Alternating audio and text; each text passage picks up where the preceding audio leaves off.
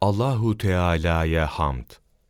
Hamd, övmek ve güzellikle vasfetmektir ki, kemal sıfatlarla sıfatlanmış Allahu Teala'dan başkasına yapılmaz. Peygamberimiz sallallahu aleyhi ve sellem bir hadisi şeriflerinde, Elhamdülillah şükrün başıdır ve Cenab-ı Hakk'ın nimetlerine hamdü sena, insanı nimetin zevalinden, azalmasından, elden çıkmasından emin kılar, korur buyurarak, hamd etmenin önemini vurgulamıştır. Çünkü şükür, lisan, kalp ve dış azalarla olunca, lisan da bunu daha çok ortaya çıkarır ve daha delalet edici olur. Hamdin her derece ve mertebesi Allahu Teala içindir. Çünkü o Celle Celaluhu her güzelin aslıdır. Zira yaratma ve kudret verme bakımından hepsi ondandır ve ona aittir. Her şey onun yaratmasıyla ortaya çıkar. Her bir cemal ve kemal Allahu Teala'nın yanında erir, yok olur. Yani mahvolup gidicidir. Allah'a dönücüdür.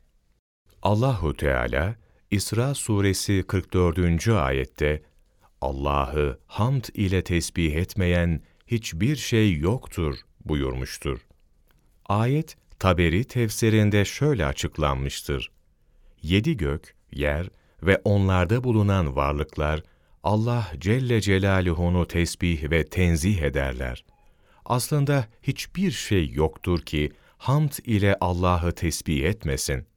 Ne var ki siz onların tesbih etmesini anlamazsınız.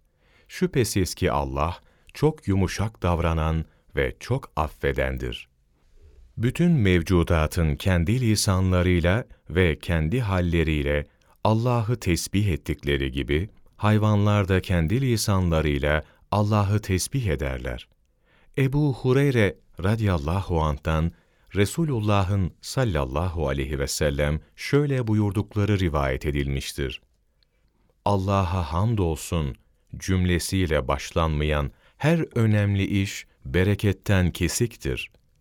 Hazreti Enes'in radıyallahu an rivayet ettiği bir hadis-i şerifte ise Resulullah sallallahu aleyhi ve sellem şöyle buyurdular.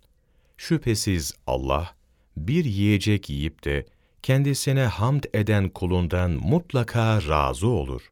Muhammed Hadimi Kuddise Sirruhu Berika Cilt 1 sayfa 32 41 2 Ocak Mevlana takvimi